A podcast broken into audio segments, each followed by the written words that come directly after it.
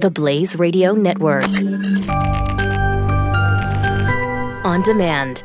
This is the Iran Book Show, and you're listening to the Blaze Radio Network. Hi, Henry. You're on the Iran Book Show.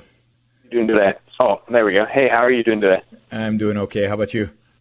Excellent. Doing pretty well. So I was, I'm a new listener, and I was wondering if you could quickly speak to the the response and whether or not, you know, um, a response would fit into the objectivist ethic kind of in, with respect to humanitarian action, because I've been reading actually a quite timely book called Doing Bad by Doing Good by Christopher Coyne, where he talks about how humanitarian action tends to fail, particularly state, state-led yes. uh, action. And I was wondering, but more specifically, if you could kind of speak to the kind of the philosophical or ethical, um, I guess, response to this sort of event, which you can't know ex ante.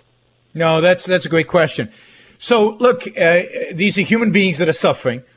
Um, we are, uh, as as life-loving human beings, objectivists, I think, are extraordinarily benevolent. And uh, and I, I, I feel legitimately, rationally sorry for the people who whose lives are, are, are being, uh, uh, in some cases, destroyed, in some cases, um, uh, devastated by uh by what is happening, by, by, by the weather.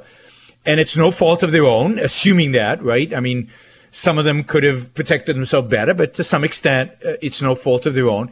And I am, I'm quite happy uh, to help in situations like this, to, to write a check to the Red Cross or to, to something like that. If not for, and I have to, I have to add this, the fact that I'm already writing a damn big check Uh, through my taxes that go to the federal government and the state government that go to all this stuff, and that the government is already taking money from me, supposedly, to do exactly this. So I, I have to say that my benevolence is, uh, or my willingness to contribute and to help people who, for no fault of their own, uh, are suffering right now, is mitigated by the fact that I feel like I gave at the office, that, that they're already taking, they put a gun to my head and they've taken my money. And, and using it for these services. So if, if we lived in a truly free market, and, and I want to get to this also when we talk about FEMA and we talk about flood insurance, if we lived in a truly free market, then uh, I, I think we would all be incredibly generous, because we would sympathize with other human beings who, for no fault of their own, are now, uh, you know, in, in trouble and, and in need. I don't think it's a moral claim against us. I don't think it's morally required to do so. I don't think if you don't give, you're, you're inherently a bad person. But I, but I also think that it's completely consistent with objectivism to, uh, you know, value human life and to say what's happened to these people is sad and I'd like to help them because I'm a human being and they're a human being. And you know what? Those people in Texas are damn productive. And I benefit from them being able uh, to produce and to create and to build. My life is better off for the fact that they go and work in their refineries and their industries, and they work at the port there, and uh, that, uh, that that's, to some extent they are contributing to my well-being, and therefore I am willing to help them out in a case of disaster.